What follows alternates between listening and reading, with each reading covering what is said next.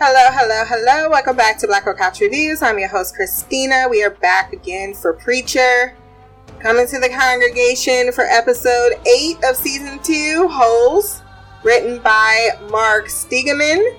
Directed by Maja Vrvilo. Vrvilo? I believe that's how you say it. This episode premiered August 7th of 2017, and unfortunately, I didn't really like this episode. I gave it a 7.4 out of 10. It involved a lot of hell, and I can just tell you right now, despise a lot of the hell stuff. I don't find it entertaining.